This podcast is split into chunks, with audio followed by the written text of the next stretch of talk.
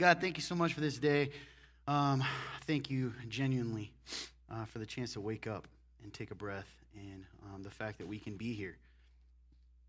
Lord, um, your word, part of all of this is just that we're in the midst of a war. And because of that, we have an enemy. And the enemy, Lord's been called many things in your word. You give us names and titles to help us remember things. And Lord, one of the things the enemy uh, is called is the accuser, the accuser of the brethren, Lord. And the voices in our head that tell us that we don't deserve to be here, that we're too broken, too gone, too far away, unloved, unforgiven, all of those things, God, they don't come from you. And uh, Lord, I pray uh, against those. I pray for hard hearts. I pray that eyes, um, blinders would be removed from eyes, uh, ear must from ears, that we could hear and truly see who you are and uh, what that means for our life in the midst of all of this. So, God, I just pray for the hurting, the broken, the hard hearted. Um, and I pray for focus for us that we could be here and be present in this moment. Um, God, I'm an imperfect messenger. Not that that needs to be reminded, but I pray people could look past um, my failings and flaws too and, and look at your perfect word. And I pray you'd help me to preach your word, to preach it well, and I wouldn't get in the way. I give you all the glory. In Jesus Christ's name we pray. Amen. How you guys doing today? Oh, now you want to talk. Anyone need prayer? you notice that? Everyone say, they're like, I always think it's interesting the times when people will talk and when they don't. You know what I mean? Like, you guys won't respond to direct questions. But if I'm in the middle of a heated moment, like, that's right, like you'll yell and get excited then. So that's the rebels in you. Tough crowd today already. It's going to be rough. hey, we're in the middle of a series, so if it's first time here or your first time in a while, um, it's called Culture Wars. Listen, something that we don't talk about a ton, maybe, in Christianity, but we are in a world at war. That's a reality. Uh, we are born into that, okay? We have God, everything good, bright, beautiful. The word calls it the kingdom, right? The kingdom with the true king, and then we have what Scripture calls the domain of darkness, and that's this world we live in. That's the truth. And so when you think of it that way, that this world and this culture is darkness, then it puts into perspective when God calls you to be light, right? That you are ambassadors of that kingdom, that you, we are light, and we're called to be that, to stand out. The same with salt, right? He uses salt as a terminology, even though back then it had a little bit even um, more important aspect of their culture, the idea of salt, but we still get it, right? Salt makes things salty, it tastes different. We are supposed to be different. and part of that, boy, I hope I don't sniffle too much, guys, but if I do, ignore it. And so that's what we've been talking about, and kind of the idea of how the culture and the domain, how it has influenced the church, how it influences the way we think, how it influences the way we see things, how it influences what we think is true and what isn't. Because the reality is, I mean, on the surface, it's easy to talk about the things that contrast or contrasted between the domain of darkness and the kingdom. I could sit up here and just tell you, right? That's we, we should talk about that every week. But it's hard when it starts mixing with church culture. Because it just because something becomes accepted by the masses doesn't make it true. Just because something has been accepted by the majority doesn't make it true. In fact, if you want to know a little a secret, according to the way Jesus says what the way is narrow, right, that leads to life, if the majority is accepting it, that's probably a clue that it's not necessarily the right way. and that's kind of what we've been discussing. How long is this going to go? I don't know. So, part of this series, if I'm honest, and I think that's what a lot of people and a lot of leaders want is like, I want to come and kind of punch you in the face with truth, right? Because I'm just a violent, mean guy. No, I'm just kidding. But I want to tell you the truth. I want to, I want to talk about the things, and we did. We, we have already talked about some things that are, ooh, people were nervous to talk about, right? The idea of, whole, of trans stuff, right? Taking and moving and transforming ourselves. It's not just transgender. It's, we talked about transabled, right? The idea that people want to become disabled, so they cut their legs off. And like, what's, be, that's real. Look it up. So, what's becoming normal and what's becoming accepted? But as I've kind of gone through this, what my idea for this series was God has shifted somewhat. And I try to be obedient to that. So, I wanted to come in just swinging hard, aggressive truth at you, Kaylee, but God had a different plan, though it is true. you guys know, who knows John 3.16? Fred goes, I know. That's the only time he's moved. He goes, I know it. Yeah. Yeah, everyone knows that, right? I even remember I didn't grow up in church, uh, but in f- like fourth grade, I went to some kind of Sunday school thing, and made that, that day they made us memorize that, right? At least the first part. So I'm going to read this. By the way, I don't know why 17 is not as, as, as big, because 17 to me is just as, as, as awesome or more so than even 16. But let's listen to this. John 3 16 and 17 says, For God loved the world in this way. He gave his one and only Son, so that everyone who believes in him will not perish but have eternal life. For God did not send his Son into the world to condemn the world, but to save the world through him. Now, you know what's cool, all you long term Christians? I already know. You stopped listening as soon as I said, For God loved the world, and you're going, I can't wait for my burrito later because you already know all this, right? So I'm going to do what I haven't, I, I try to do every couple weeks. Can you just do me a favor today? Can you take off your Christian eyeglasses, you know, the ones that tell you know everything? Pop off your earmuffs that say you know everything, you've heard everything 17 times. Because again, I've said this before, it's been thousands of years, Christianity's been around. If you're waiting for something brand new, there's only so many pages in this Bible. I might as well get off here. You go home, don't ever go to church because you know it all, right? You got to come in expecting no matter how many times you've heard something, that God has something for you, even if you don't like me, right? Which is easy, very easy to do. Dislike me, that is, not like me. All right, now listen. We're, stay with me. 1 John 4, 7 through 11. Listen to this. Actually, listen and hear and read like you haven't heard it before. Dear friends, let us love one another because love is from God, and everyone who, who loves has been born of God and knows God. Hmm, go back. Got ahead of me. Dear friends, let us love one another because love is from God. Where's, where's love from? there, thanks, man. Raven, don't get angry about it, man. All right, I was just asking. Love is from God, yeah. And everyone who loves has been born of God and knows God. Okay, now you're good. The one who does not love does not know God because God is love. Well, I could do a whole thing on that. Because some of you all are not very loving people, but you walk around like, I am the Lord's. And my job is to be the judge and justifier right? You're Saul the avenger, right? The one who does not love does not know God because God is love. God's love was revealed among us in this way God sent his one and only Son into the world so that we might live through him. Love consists in this not that we loved God, but that he loved us and sent his Son to be an atoning sacrifice for our sins. Dear friends, if God loved us in this way, we must also love one another. Love consists in this not that we loved God, that He loved us. The thing about that, well, I'll come back. Let's, let's go jump down to verse 14 in, in 1 John. And we have seen and testify that the Father has sent His Son as the world's Savior. Whoever confesses that Jesus is the Son of God, God remains in him and he in God. And we have come to know, right, those who have put their faith in Jesus, we have come to know and to believe separate things to know and to believe the love that God has for us. So there's a differentiation between knowing that God loves us and believing that God loves us. God is love, and the one who remains in love remains in God, and God remains in him. So, what do we see here? If I read that, and even I do this too, you read it and you go, I know God's love. Let's get to some real truth here. When I think about this, and if you think about this, and I'm going to tell you right now, I'm going to offend you, 90% of you don't actually believe this. You know it. Remember, we just said that you know that God is love, you know that God loves you, but your belief in that love, a little more shaky. And I wanted to, but I want you to hear, hear these things as, before I go on. God is love. God is love. God's love was revealed among us in this way. God sent his one and only Son. Love consists in this not that we love God, but that he loved us. The crazy thing about God's love for us, the crazy thing about God's love for you is you were not worthy when he loved you. You were not good enough. You had already failed. And even in the moments of your worst life, those of you before you knew Jesus, when you were at your grossest, most disgusting sin, in the moments when you even to this day, hide from what you've done and who you were. In that moment is when he first loved you. In that moment is when he reached down to grab you. He loved you then. So, if that's true, because we have this weird idea, he only loved you at the beginning, right? He only loved you enough to forgive your sins at the beginning, but once you sinned again after knowing him, the love, hmm, Right? If you're like me, the idea is okay, he kind of said this to me Hey, I love you enough. I'm going to adopt you and let you come in the house. But don't ever mess up again because there's the door. Don't let it hit you on the way out.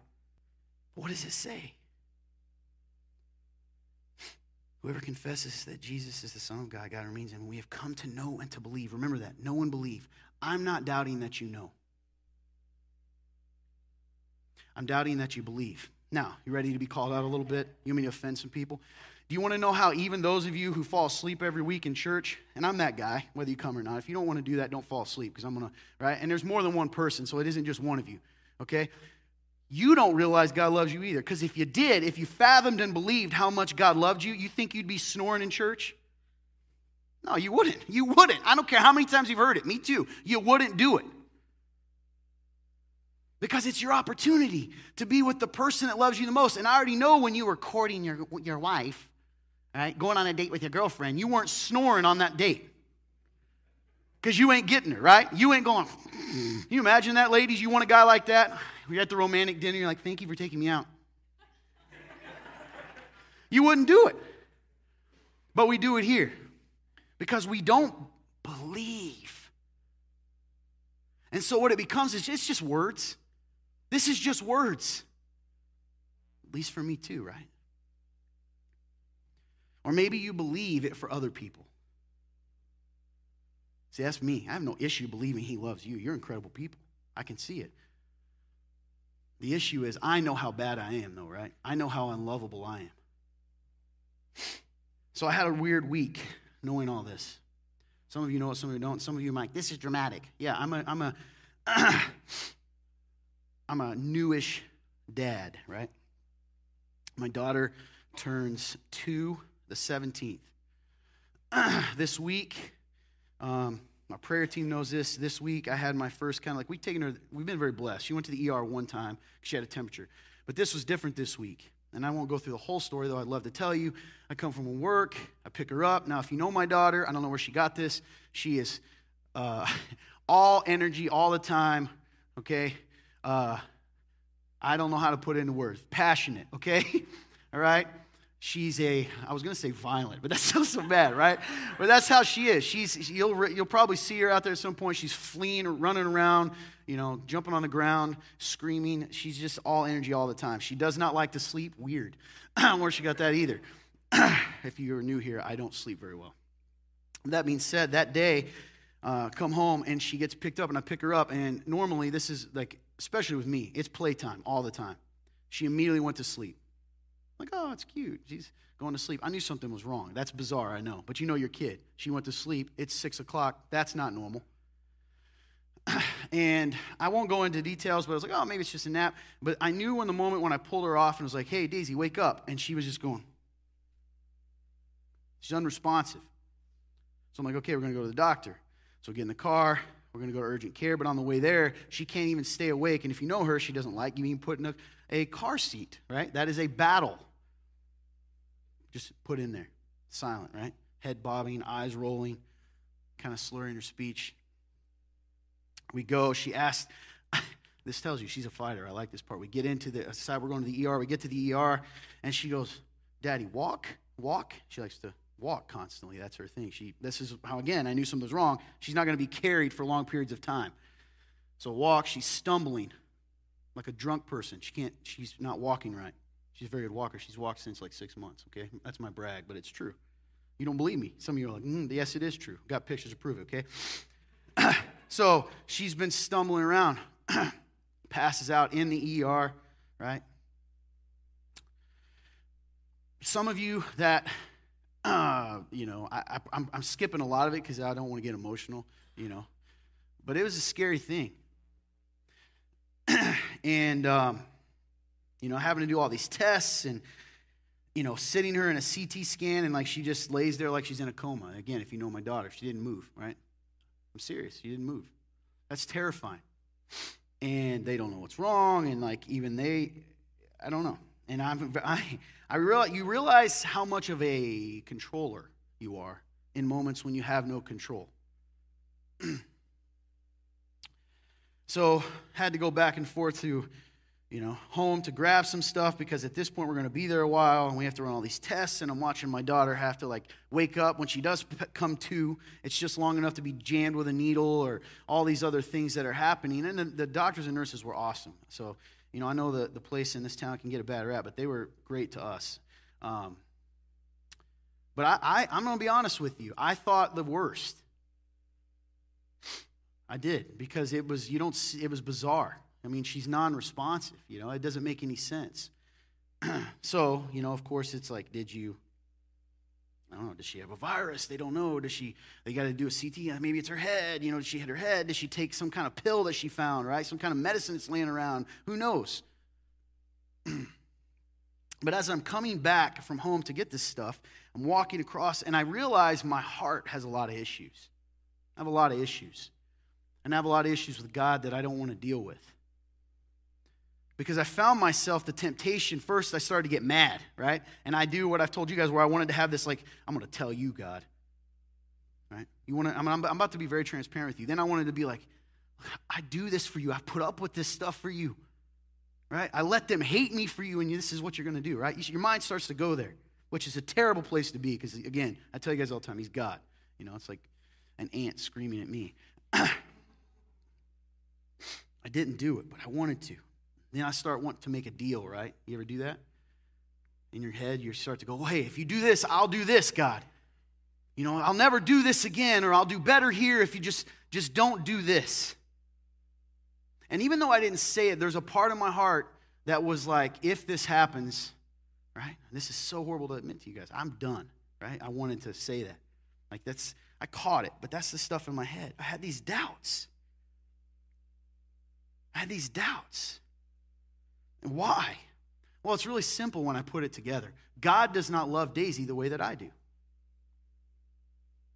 That's, now some of you go, heresy. It's true. If I thought that was the truth, that's not the truth. That's what I believed. That's what I believe. God does not love my daughter the way that I love her. That is the bottom confession to you now. I do not believe he loves her the way that I love her. So then you start thinking through that. I know that's not true, knowing and believing. Why do I think that? Why do I think that I love my daughter better than, than God Himself does? Well, there's also, there's also a me part. Well, God doesn't love me that way, right? Well, what else does it mean? This is happening because you did this, Todd, right? You get those, those thoughts. Because you didn't do that. This is why this is happening. If you had done it right, then this wouldn't happen. It's because when I really boil it down, my view of God's love for me, for Daisy even, is based on the kind of love I've seen in God's church.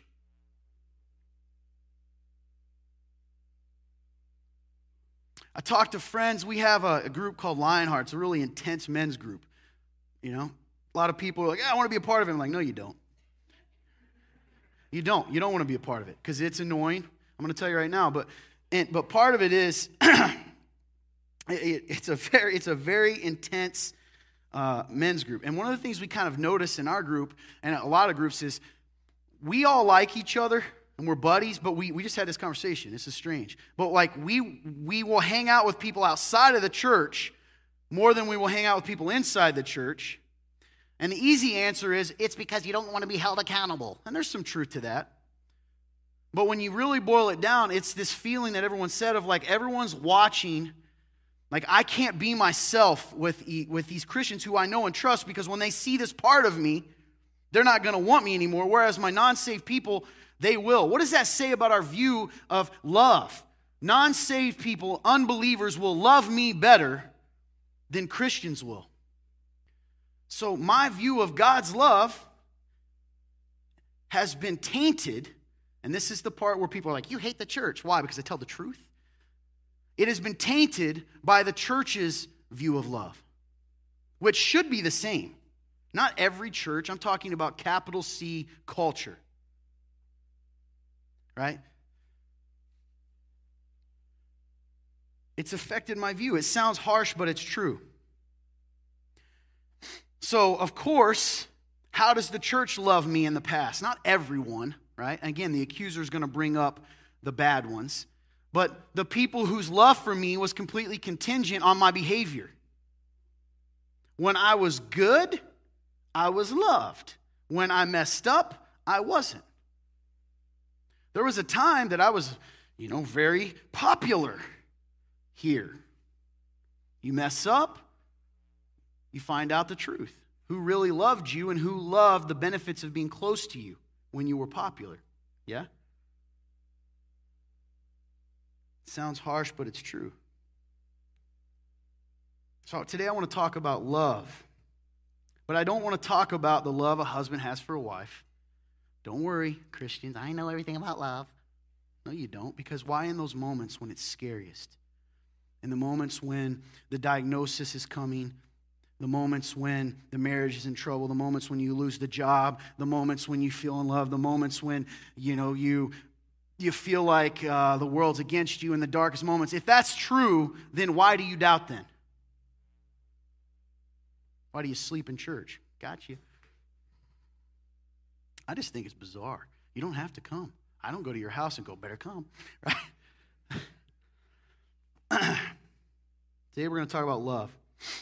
We're not talking about, no, we're not even talking about how Christians are called to love each other. Though, disgustingly, we affect that. And by the way, some of you are like, yeah, well, I think all of us are going to be convicted because every single one of us contribute to it. At least not directly, that's not what we're going to talk about, though it kind of does affect things. Before I keep going on what kind of love we're going to talk about, let me give you a couple of examples of things that I've seen. I want to go the other way. I remember a few years ago, and I talked about this in a sermon a long time ago. A few years ago, I went to the Mexican restaurant locally, and I enjoy Mexican food, right? Clearly. And uh, as I'm sitting there, and I remember this distinctly, I see a couple, an older couple, 50s or 60s, probably mid to late 60s, and they had a, their daughter at lunch with them.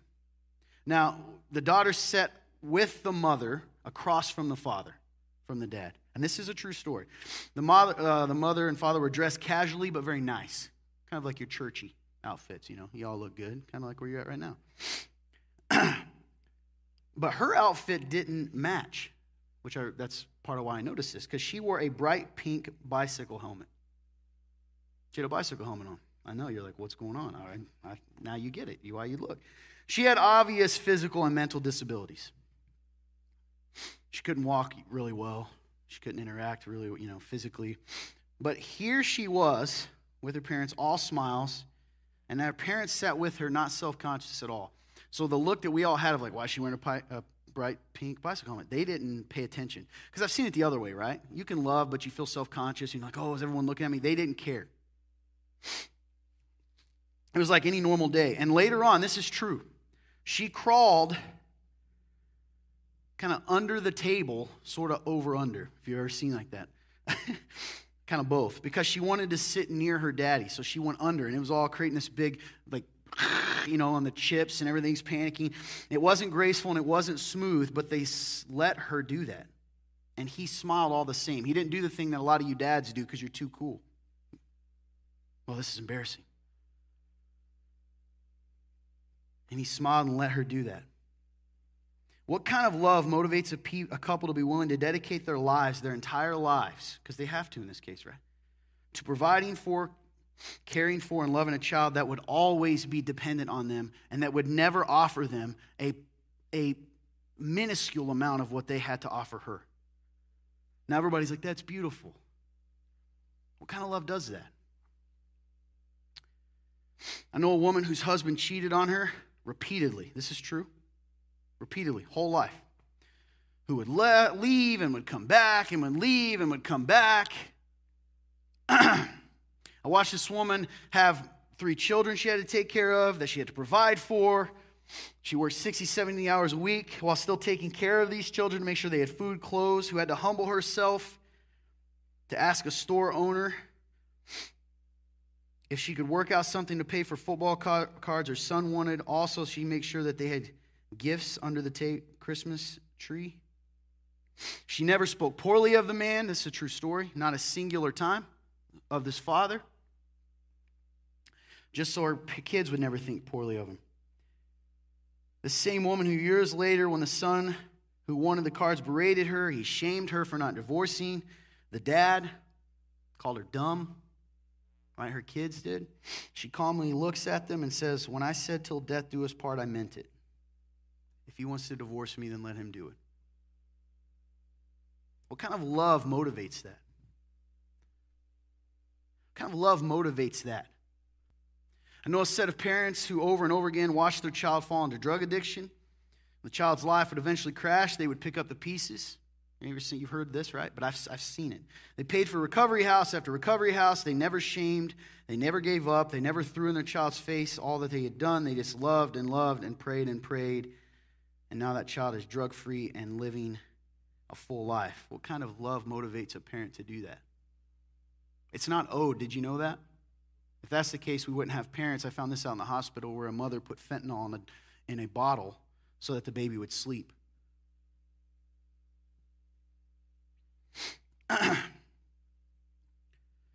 what kind of love motivates a group of people to risk their lives to rescue complete strangers? Young women, children who are being sold and traded as sex slaves, who willingly go into the literal line of fire, not just here in America, but in other non friendly countries to free innocent and hurting people from a life of pain and anguish. Who does that? What motivates that? What kind of love motivates, you know, wealthy, influential couple to stand up for someone and stand against an entire community when it doesn't benefit them? See, a lot of you in the room, I'm just going to be honest with you. Your love is just as contingent. Maybe you're the type that's like, well, my love's not contingent on what they can give me, but my love is contingent on what loving them could take away from me. You get that? So, right, some of you, and some of you felt that, right? What I'm saying is, you might love me even though I don't give you anything, but the moment loving me has a cost to your precious life, woo! I don't want to be associated with that person. Kids, this happens in school all the time. It doesn't change when you're an adult. You know the kids that no one talks to, no one hangs out with, everybody makes fun of? You guys might do it too. You don't hang out with that person because it makes you look bad. Adults do that too. You can change that now.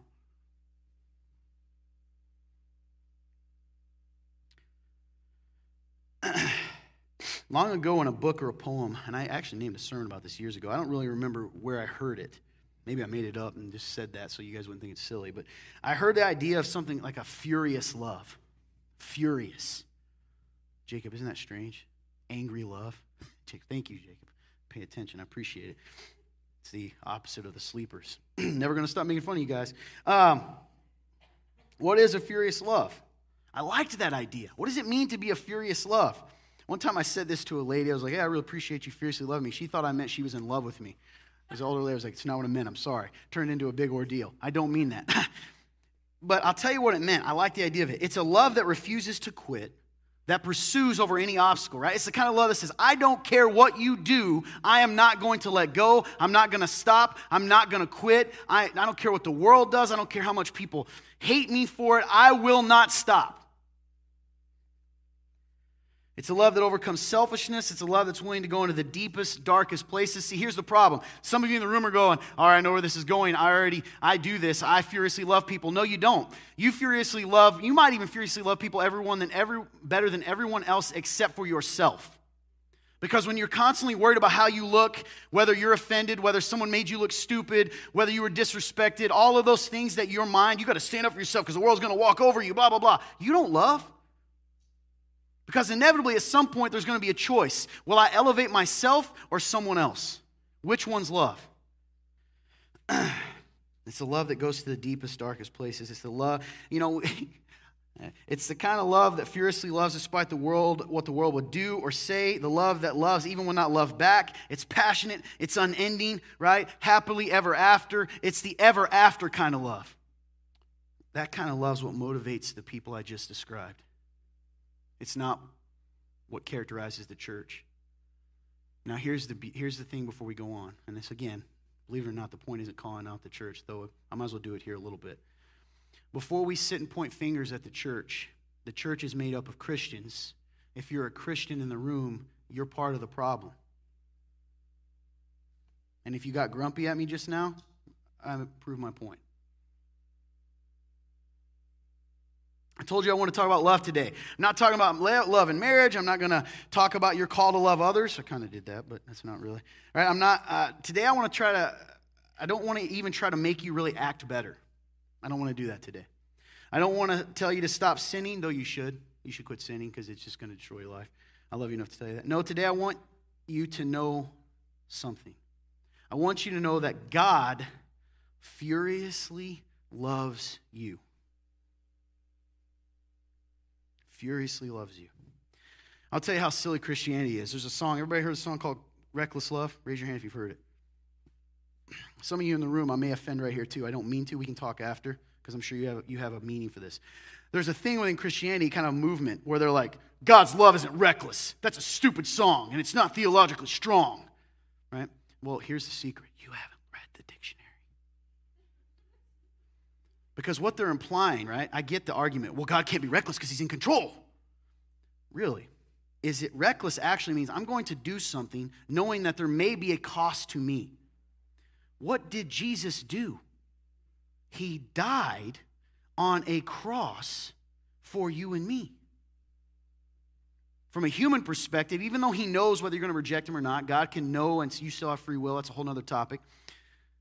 What kind of love is it to say, I'm going to offer you love and relationship, even though you might reject it? Reckless in that way. So if you're one of those people, maybe think of it that way. That's the kind of thing, even in Christianity. We can't even appreciate a song called Reckless Love because it's not theologically incorrect. Read a dictionary, read a book. Right? I'm going to hear a bunch of theologians that are smarter than me make this argument, by the way. Don't matter. Dictionary. Right? Take it up with Merriam Webster. Here's the secret. And what I want to talk about today is God furiously loves you. You're going to make me mad? Throw a podium. Wake up and pay attention because this is important. It's as important as anything else when I talk about homosexuality. It's as important as when I talk about marriage or pornography. It's just as important because it affects your ability to live this life. It is not your love for God that is going to get you through the hard times and the persecution that's coming. It is coming. People ask me all the time, are we in the end times? Does it matter? We're in tough times. And tough times requires perseverance and endurance. It is not going to just be your love for God that gets you through those moments. It's going to be your realization and understanding of God's love for you. What is hope? Hope is the realization that even when it's darkest, He's coming. This is why we have a problem in the church. Unless I'm saying something offensive to you, so you have some reason to get emotionally excited one way or the other, right? Because you think you know. That's the problem. Remember what we said, First John know and believe. 1 John 4 19 says this We love because he first loved us. Coochie coochie, I love my baby. Boo boo boo. Right? T- that's you to your wife, by the way, not to the, your daughter. I love making fun of you guys because you're all tough. I'm hard. I love you, Pookie. Right? I know how you are. Yeah? Don't even. Man, I'm going to put some secret cameras around you tough guys. Moo moo moo moo. Yeah. right? that love you have for her, even though I make fun of you, it's good. Right? Moo. moo, moo, moo. That love you have, right? That love you have your concept of it. It's not because you're naturally good, it's because God's loved you.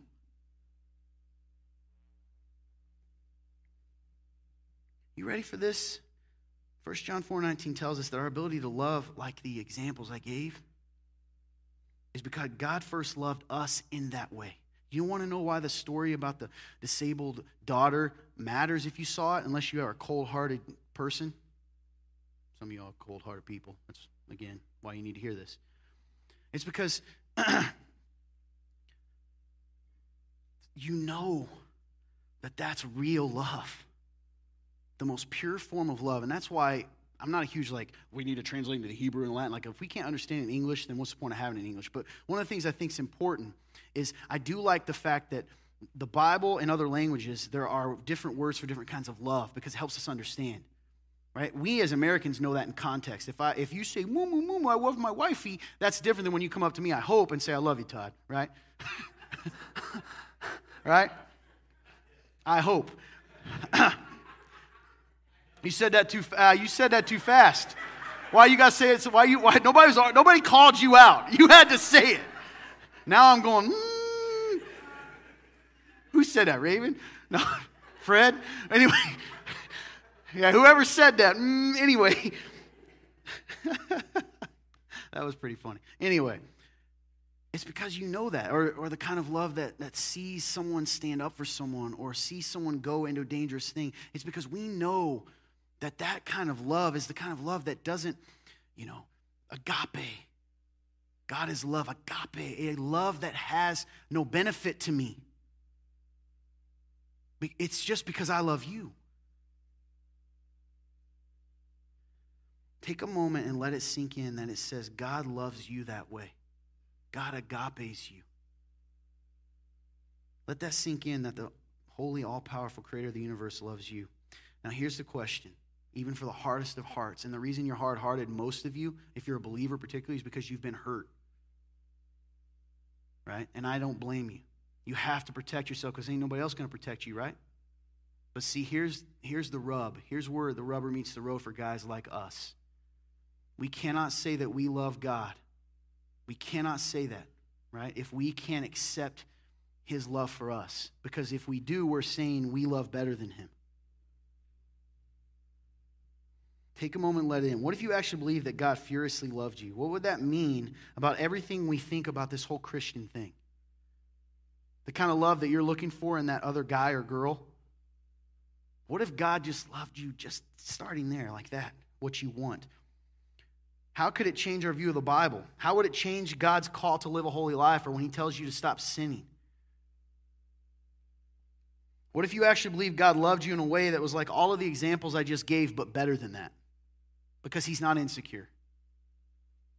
He's not worried about whether or not you're, oh, you disrespect me. Because He loves you.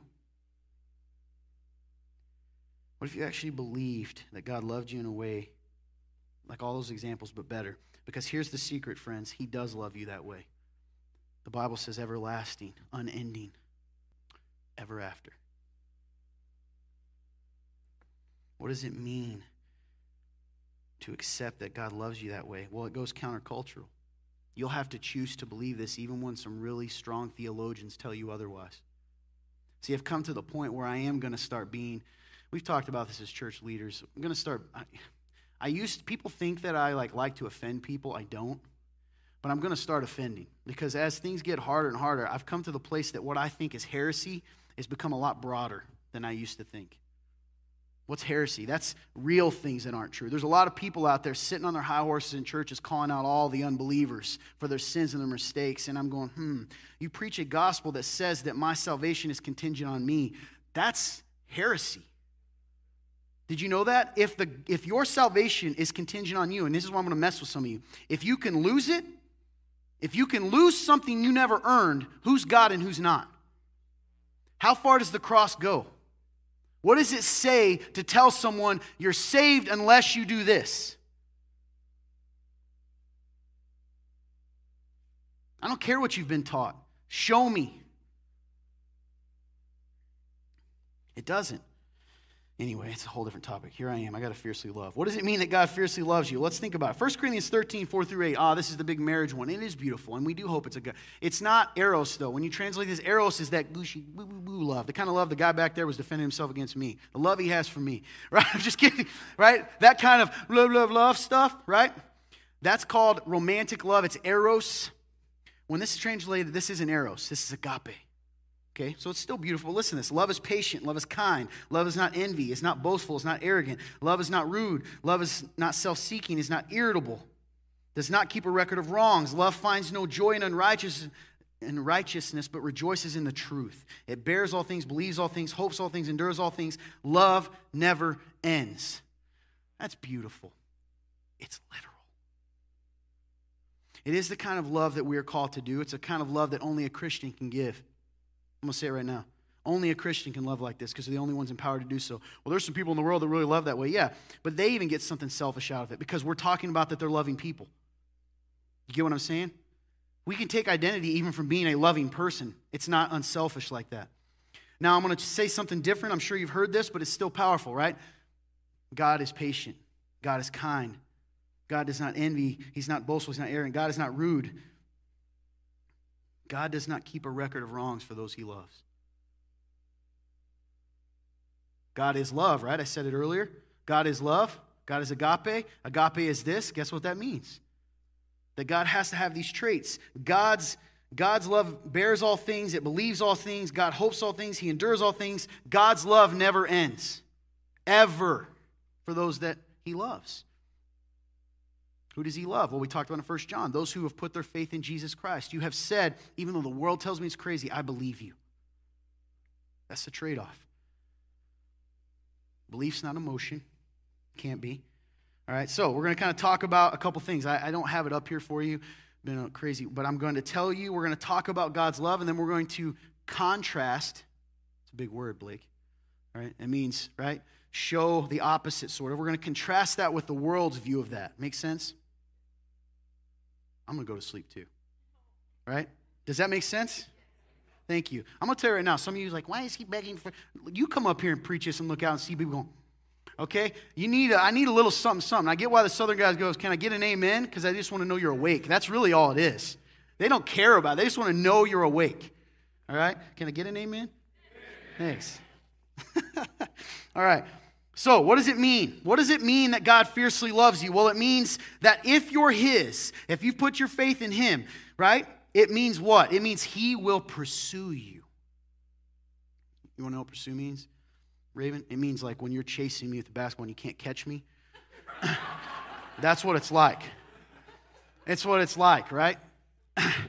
Except, and I'm going to be delusional like he's going to say, right? You do catch me, right? You're going to pursue me until you get the ball. Doesn't happen, but you try. And whereas God, God does get there, he pursues. It means you're his, he will pursue you. How do I know that? Luke 15, 3 through 6 says this. Then Jesus told them this parable. Here's the reckless love. Suppose one of you has a hundred sheep and loses one of them. Doesn't he leave the 99 in the open country and go after the lost sheep until he finds it? And when he finds it, he joyfully puts it on his shoulders and goes home. Then he calls his friends and neighbors together and says, Rejoice with me. I found my lost sheep. Notice what he doesn't do. Once he finds his sheep, he kicks it in the head, slaps it, chokes it for leaving, says, You stupid sheep, I hate you. Let's go home. I'm going to take you back to the herd, but you're never going to really belong. And he doesn't do that. Right? But do we not? What, what's the kind of love we show in church? Someone's wandered off, someone sinned. They even say, I've sinned, I messed up, help me. Great. When you can make your way back here, we'll let you back in the 99. We'll let you back in the 100. God goes to those people, He pursues you. How else? Listen to this Psalm 23 6. This is beautiful. Surely your goodness and unfailing love will pursue me all the days of my life and I will live in the house of the Lord forever. The word translated follow here, right? will pursue me, will follow me. Words often translate follow. It means something kind of stronger. It sort of means, you like this, David? I will ruthlessly pursue you. I will not stop. I'm going to hunt you down to bring you home. That's not scary. It's only scary if you think he's going to kick you in the head right? Drag you home, tell you how bad of a sheep you are. But that's not. That's not it. Sometimes I have to give like a human example. You ever had your dog run out and you're so mad in that moment, right? Your dog runs away and he gets hit by a car. Do you come out and stomp its other leg so it's broken? No. Those of you, you pick your dog and go, oh man, you don't even think about the fact that ran away anymore. All you're thinking about is I want to take care of my dog. And yet we don't think God loves us even as much as you love Fido. key word is if you're His. Because you don't go out necessarily do the same thing. You know, some of you do, some of us do, right? If you see some stray dog, you don't stop for every stray dog. You might want to. Are you His? There's a difference, right? There's a difference. Surely your goodness and unfailing love will pursue me all the days of my life. If that's true, if His goodness right, and His love, goodness means He's got good for you, but things aren't going well so far. But what if that's not the end of the story?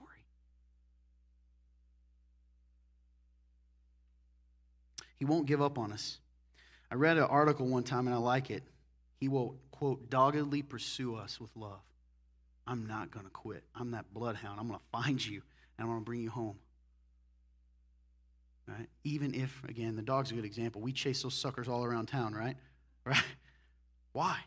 Or, guys, when your woman was going to break up with you that one time, right? You chase her around, you call her. By the way, I'm making fun of it. It's still beautiful, right? But that's the kind of love, right? You don't give up. I love you. I don't know if you do. Well, I give up. No. Let's contrast that with culture. What does the culture say about love? Listen, culture says, in the church too, but particularly in the world especially, love is temporary and it's based on conditions. If you really love them, you'll let them leave. It's based on conditions. Hey, using the story of the woman I told you, I'm not saying it's wrong, right? I'm not saying. I'm saying each case is different. I'm saying, you know, God says that that you know, marital betrayal is a reason to leave, but he also says that's not the way it was from the beginning. That, that covenant. But it says, okay, the example I gave of the woman, she could have said he's done it over and over, and she didn't focus on what he did to her. She had focused on her promise to him. That's hard. That's not to shame anyone. Hear me. But my point is, that's the kind of love we all really want, right? Culture says love is temporary based on conditions, that once you go too far, I'm not coming. God says, I will always come. what else? How does God fiercely love us? What does it mean? It means He's jealous for you. love is not jealous, says Instagram. Right? Instagram tells you love is not jealous. A jealous man, right, ladies? He's not a real man. If he really was a real man, he'd let me go to the club with all my girlfriends because I just like to go to the club just to hang out with my girlfriends. Liar. Right? I'll just tell you right now, you ain't going to the club. Why you if you just go out with your girlfriends, why you got all that makeup on and that nice looking dress? What do you mean? I just like to feel good about myself. Mm-hmm. I know you feel good about yourself. That's when you're in pajamas with your ice cream. You got a different plan tonight. Right? That's a fact. Well, Instagram told me that a man that does that's controlling. Is it or is he loving you? If I have a pet rabbit, anybody ever had a pet rabbit? I have not. but I'm assuming they're very nice pets. You're going to take it out and throw it in the middle of a pack of wolves and say, I love you. No. Let me tell you, ladies, this is important. Guess what's crazy about your, your husband, your significant other, when they're like, hey, I'm not saying creepy, controlling, like grab you by, I'm never gonna let you leave. That's what I'm talking about. But the guy who like cares a little is like, yo, I don't know if you should wear that kind of thing. Do you want to know why they, what they know? Because they know how wolves are. You know how? Because they a wolf. You're not a wolf. They love you. Now, someone, again, to say this because someone's going to cut this. I don't mean they should lock you in a cage, all that weird stuff. At the end of the day, you have control. But loving you is telling you, hey, rabbit, the wolves will eat you. Don't go there. Right? He is jealous for you. What does that mean? He will not share you with other gods. He will not let you build your life around things that will fail you. He won't. He can't. He's too, I'm not going to, it's so funny, man. Like, we, jealous has, immediately when I said jealous, right, depending on some, every, mostly the women, but God, like, jealous men, they're the worst. Okay, sure. I've seen the opposite true too. He doesn't care what I do, right? Jealous, God is a jealous God. If your husband or your significant other, let's use that example, and again, not creepy control, that's not jealous. Okay, I'm just looking, no looking anyone in particular, but right? but if you're eh, jealousy is just a form of love, of course I don't want you with someone else. If Tim loves you, Jill, he's not going to want you hugging all over somebody else, somebody hugging on you. He's, that's reality. We know that to be true. And I already know you ain't want no girl hugging, loving up on him, right? Or even me, right? He's jealous for you. He will not share you with other gods. He will not let you build your life th- around things that will fail you, which is what happens when we worship other things. So when I tell you things that God says, which is you can't even let your family, your wife, your job, your religion, none of it can take my place. Not because He doesn't want you to love your husband or family. I poke the ones that make you mad because that's what Jesus tended to do. So, like, family is one that in Christianity is like, this man says to hate your family. No, but in comparison, You cannot build your life on anything that takes his place, not because he's cold and uncaring, but because he loves you. Because they will fail you. What if it's it's not even the fact that like he is jealous for you because you are his and he is yours. He knows you. You know that. Why? He's not going to share you. Which means he's not going to let you be comfortable worshiping other idols. He's not. And I'm talking to the Christians. Non Christians, the same is true for you. How's it been going following all your other idols? How's life worked out following that relationship, that warm body, the drugs, the bottle? How's it work out? You don't even know him yet. And it already shows what happens when you put your faith in things that are going to let you down. Faith is building your life around it. All right, we contrast that with culture. I just saw that this morning, ironically. To love is to share, man. Where do you think things like polyamory come from? Anyone know what that is? Raise your hand. Polyamory. Raise your hand if you don't know what it is. Learning day, right? polyamory is a thing where they're defining relationships against. You know what monogamy is? Monogamy is, right, kind of the love between two people. I'm going to be monogamous, one person. Polyamory is like, we're a group. We're a thruple. I don't remember what it's called, right? Multiple people. And this lady in a social media post was describing, he's like, here's how you have healthy boundaries in the relationship in my polyamory. And they're famous. Polyamory is like, we, five of us live in a house and we're all loving each other. That's what they call it. They've now given it a fancy name. Hey, man, love is to share. Let the bird fly away. If you love them, you'll let them fly. Right? You don't say you haven't heard that. We'll open the cage because that's love. Be yourself, and I'm okay with it. Love whatever or whoever you want. And God says, no.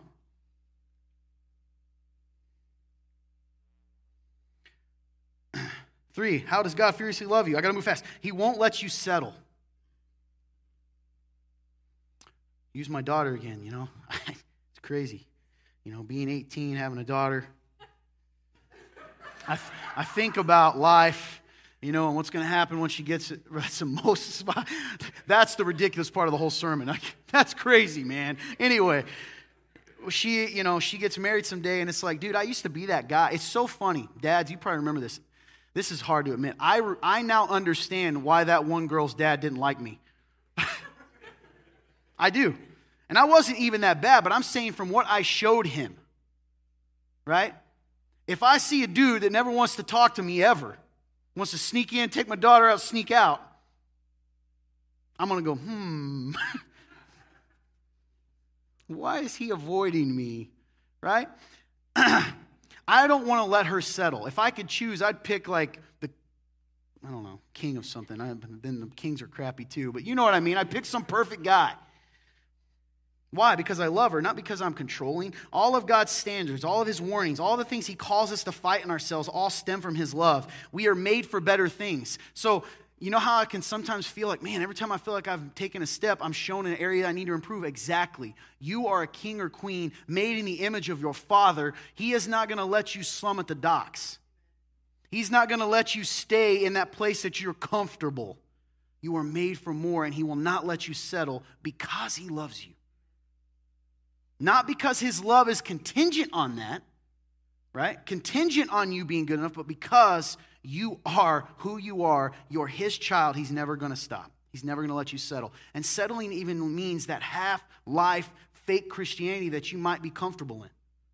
He wants a dynamic living relationship with you. Jesus said in John 10:10, 10, 10, I've come to give them life and to give it to the full. I've come to give you life to the full, abundant life. Abundant life isn't sitting with that TV dinner in front of the TV waiting to die. That's not abundant life. And that's why we're uncomfortable and miserable in those moments unless what? We drug ourselves with TV or alcohol or whatever else. He won't let you settle. Like a parent who refuses to allow their son or daughter to live in drug use, he will not let us settle for shallow shadow puppets, cheap imitations of the real thing. He's not going to let you settle for relationships that aren't right. That's why you know and you hide parts of your relationship from people that are believers. You do it because why? You know intrinsically something's not right about how I'm living this. And even me saying that, you know, a lot of people, they run away and it's like, listen, my love for you is not contingent. I'm just telling you the truth. I'm not even saying I did that perfectly because I haven't. Success that hinges on deceit, success at the cost of your family, success at, at the cost of being a shady person, a person that lacks integrity, all of these things, he is not going to let you settle for that. That's why his word tells us that. How do you contrast that with culture? Well, love is about making you happy and giving you what you want. That's love. That's why I can't stand. I'm a weird thing. I used to, I used to hate. I shouldn't say this. Church people, y'all made me so freaking mad. All right, not because you're imperfect, because I got that part. I got me being imperfect. I just didn't get how you say you believe this and fall asleep or don't care. I don't get it because I was old enough to know what it is to not know God, and I'm sitting here going, "You were raised in this, and you hate, and you don't want to live it." I'm not saying like try and fail. I'm saying you just don't care. You think you're in the house by association. I'm over here going, man, I am so thankful to be here. I suck. And you're like, I'm good. You're not. It drove me crazy. love is about making you happy and giving you what you want. That even happens within the church. God's love means I can just be comfortable and show up and do nothing for the next 30 years. That's not true, man. That's not even the life you want. God tells us to do things and tells us not what to do, not because we have to keep up to his standard. It's because who we are, right, in him is the standard. Like, it's not trying to earn, it is, this is what you are. A dog acts like a dog because it's a dog. You are called to act holy because you are holy. And he's not going to let you settle.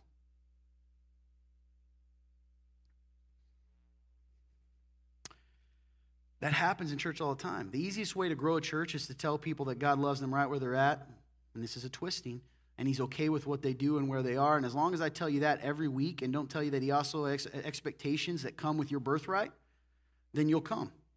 The moment I tell you that you're sinning, you leave, even though I'm not the one that created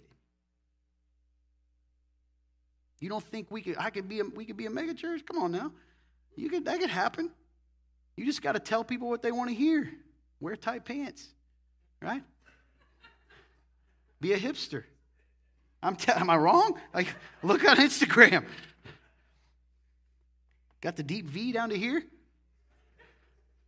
right? I'm a button down to here. I'm good. Where are you going, Bree? I'm just kidding. anyway, fine. I got to move on, right? What else? How, how does God furiously love us? He will not let you, and this is huge for believers. I got some good news and some bad news. It's both. God furiously loves you so much that he will not let you be separated from him. Oh, man. Why is that good news and bad news? Because he won't stop. When you've chased, when you've ran away, when you try, you know, Jesus said, I will never let go of one of these ones you've given me. That's such a powerful image. He says that in John 14, 15, something like that, the Gospel of John. What's beautiful about that is even when you're trying to squirm away,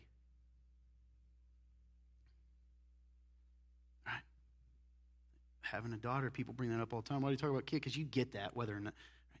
She tries to squirm away all the time when I'm holding her in the air. If I just let her go, you guys would call me terrible dad. She's squirming. I went down and I just go, okay. No, I'm going to hold on. God is going to hold on to you. He won't let you be separated from Him. If we live in, listen, some of you all in this room, you live in sin and then complain about being miserable. You ain't listening, AJ. You live in sin. Todd's favorite? That's what everybody thinks, right?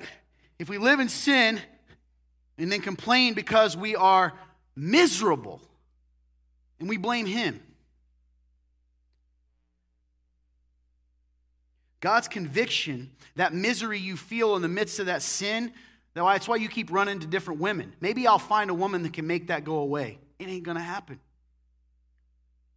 Maybe I can find a guy that'll make me feel good enough that I, you know, it won't matter that I'm continuing to live in this. God's conviction is motivated not out of wanting to make you miserable, it's motivated out of his love. He will not let you be separated from him, and he will not let you. Another example you love your dog? Anyone have a dog they love? Here's what you should do let your dog run into the road, okay, and just live there. Just live in the road. What if it wants to live in the road? There's some treats there. You're going to just throw it out on 30 right now. You good with that? Don't make me come to your house and get your dog. You good with that? Why not? But the dog wants to be there. You ever seen the dog? Sometimes you're driving down the road and they're just strolling down the middle of the road like they own it. Like, I'm fine.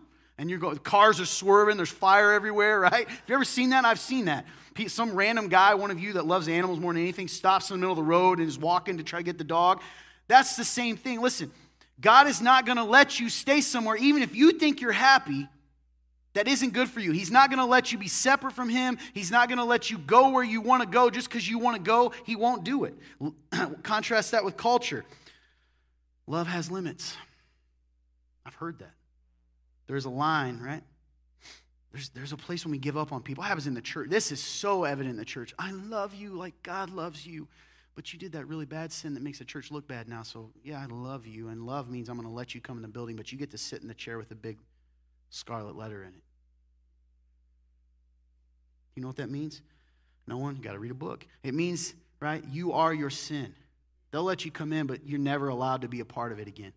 I've heard people tell me, and if this is your story, I'm not saying your name, but to be told because, you know, you're divorced, you could never serve on a worship team. That's disgusting. That's disgusting. I'll say it right now. Disgusting. I'm not even talking about in that church and in a sinful way. We're talking about in the past, right? Your past, you come, you want to serve God, and you can't serve Him anymore. What does that say about God's love when we set a culture like that? We're not talking about people, we're talking about in the past, right?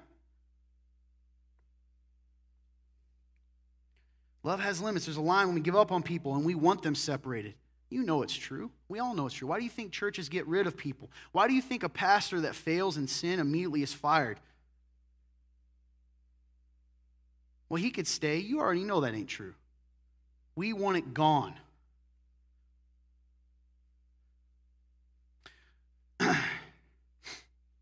Finally, how will God fiercely love you? He will forgive you, even if others and yourself can't or won't forgive you. You are forgiven in Christ. And I'm going to, easy, very simple. Guys, there's no limit. There is no limit to his forgiveness. Peter comes up and says, How many times I got to forgive my brother? He's done the same thing. Seven times? That's pretty good, right? And some of you all in the room, seven times would be a lot. I'll slap you in the face, and I'm going to come apologize to you every day this week. And let's see if on day six you're still going, I forgive you. Because I ain't forgiving you at that point, right? In my flesh. I'm flinching every time you come. He will forgive you, even if others and yourself won't forgive you. And we can contrast that with culture. I can do that in two words cancel culture. When you have failed and you have sinned in a way that other people see, because it's okay if it's secret, I'm not forgiving you anymore. The church does the same thing. God never cancels us. You know, all of you, huh, St. Peter and St. Paul and these great people and great King David, these are horrible humans. If King David came here, you would have fired him a long time ago. I'm not saying that to justify his sin or to justify the sins of a person. Sin is wrong, but your love and your forgiveness should not be contingent on that. Your desire for it. By the way, stop waiting to feel forgiving. Stop. That, that's not how it works. Forgiving someone and loving someone this way is the same thing as you got to kill your flesh, carry your cross. It's hard. If not, everybody would do it. You understand? You can't, you can't change the standard of God's love because it's hard. She's going to come play some music.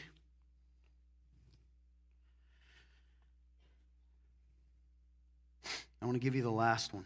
This is important for some of you in the room that aren't Christians.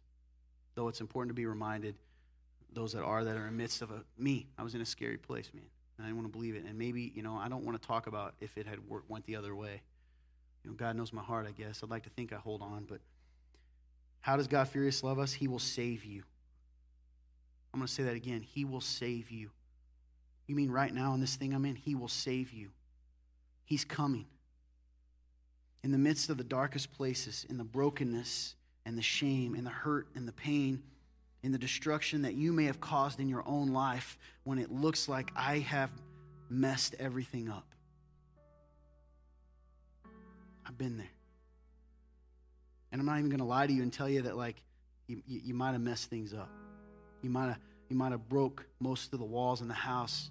The windows are shattered. It don't look good. I'm not to lie to you. That wouldn't have helped me, right, when life's broken. It's not a big deal. Maybe it is a big deal. Here's what I can tell you God hasn't forgotten you, God is still coming. He is going to come over and over and over again. That's who He is. It's the nature of His love. In that brokenness and shame right now, in the shambles of your life, a holy God, just like He did the first time He saved you in the sin, He doesn't stop. He's going to go into the muck and sin and brokenness of your life to save you. Why? Because He will fiercely love you. He will furiously love you. You don't believe that. That's why you get mad at everyone.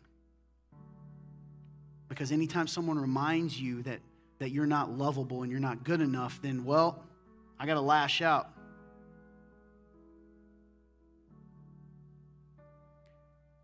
We contrast that with culture. Hey, save yourself. No one's coming. Love has limits. God helps those who help themselves. It's not in the scripture. God helps those who can't help themselves. Jesus told the Pharisees when they said, Hey, I'm not blind like that guy. And they said, Man, he said, if you were blind, I could help you. Could heal you. But because you say you can see, I can't help you. I didn't come, right, for the healthy and the righteous. I came for the sick. I came for the sinful and I came for the broken. And here's the secret no matter how good we think we are, in, con- in contrast to a holy God, man, I'm always lacking, you know? I'm always that sinner. And, and we know that deep down. Unless you're an arrogant Pharisee, that's part of the struggle is that we know we're not good enough and we're waiting for the day when we feel good enough for Him. It's not going to happen. That's why knowing that God loves us is separated from believing. You got to choose to believe that. And then live out of that. If you really believe that, okay? If I believe that God loved my daughter more than I do, and this is, I don't want to say this to you, but if I believe it, then I would trust Him with the outcome regardless. That's why David, you know, David, the first child with Bathsheba, died. And before that, he was crying, he was praying. And after that baby died, he stopped and they go, Why'd you stop crying now? And he goes, Because it's over now. I'm going to see my child again someday. That's why David was a man after God's own heart, is the trust he had. You think the pain went away magically? No, he just chose to live out of hope of like, it's not over. Now at least I'll know I'll see, I will see my baby. I will see my child. Everything he was he or she was supposed to be, right? If I believed that God loved me that much, then my worry wouldn't have been as strong. It's just a reality. I'm, I would have worried. He understands that. But the doubts that I had, the way my faith was shaken, because I guess deep down I think he doesn't love her as much as he loves me because I know, because of the way I think he loves me, right? He doesn't love me enough to save me in that because I don't deserve it. No one will come. God helps us up themselves. I hear this all the time. Oh, here's another sermon about God's love because it's so foundational, it's so fundamental, and you don't live out of it.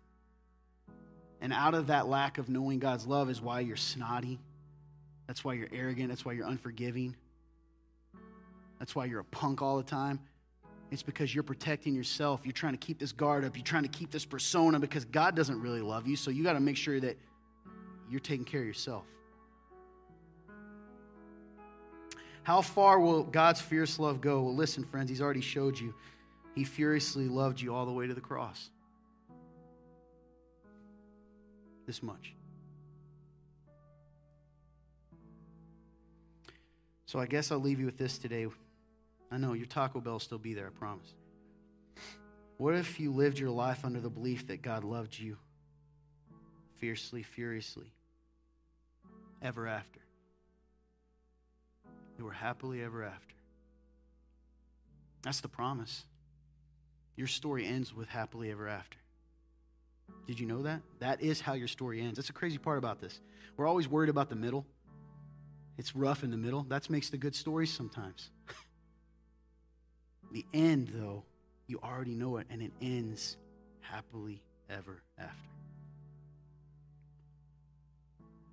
What if you believe that? Do you see now why it's part of culture wars? Because your love for everybody else, it's, it's going to stem and start with how much do you really believe God loves you? You know, some of you say, Well, I love really well. Yeah, you love really well because you think God doesn't love you, so you got to do it to keep up. You got to earn your place. Message is for you too. Rest in His love. You don't love to keep His love, you love because He loves. Go listen to that later. Okay? And then I want to ask you this if you believe that, are you willing to now, and I told you I wasn't going to call you out, but I kind of am. Are you willing to choose to love like God even when the church tells you that's wrong? Will you stand with the broken? Would you stand with King David after he sinned? Would you stand with Peter? Would you accept Saul the Avenger? Right? Would you accept him in your church? Because if you can't accept your brother who failed, if you can't furiously love them like that, then the answer is no, no matter what you tell yourself. Can you love your husband that way? If the answer is no, then I found the limit of your love.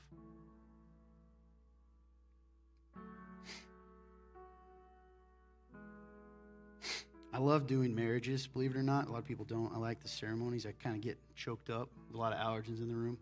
it's not because I think it's a perfect love story, complete opposite.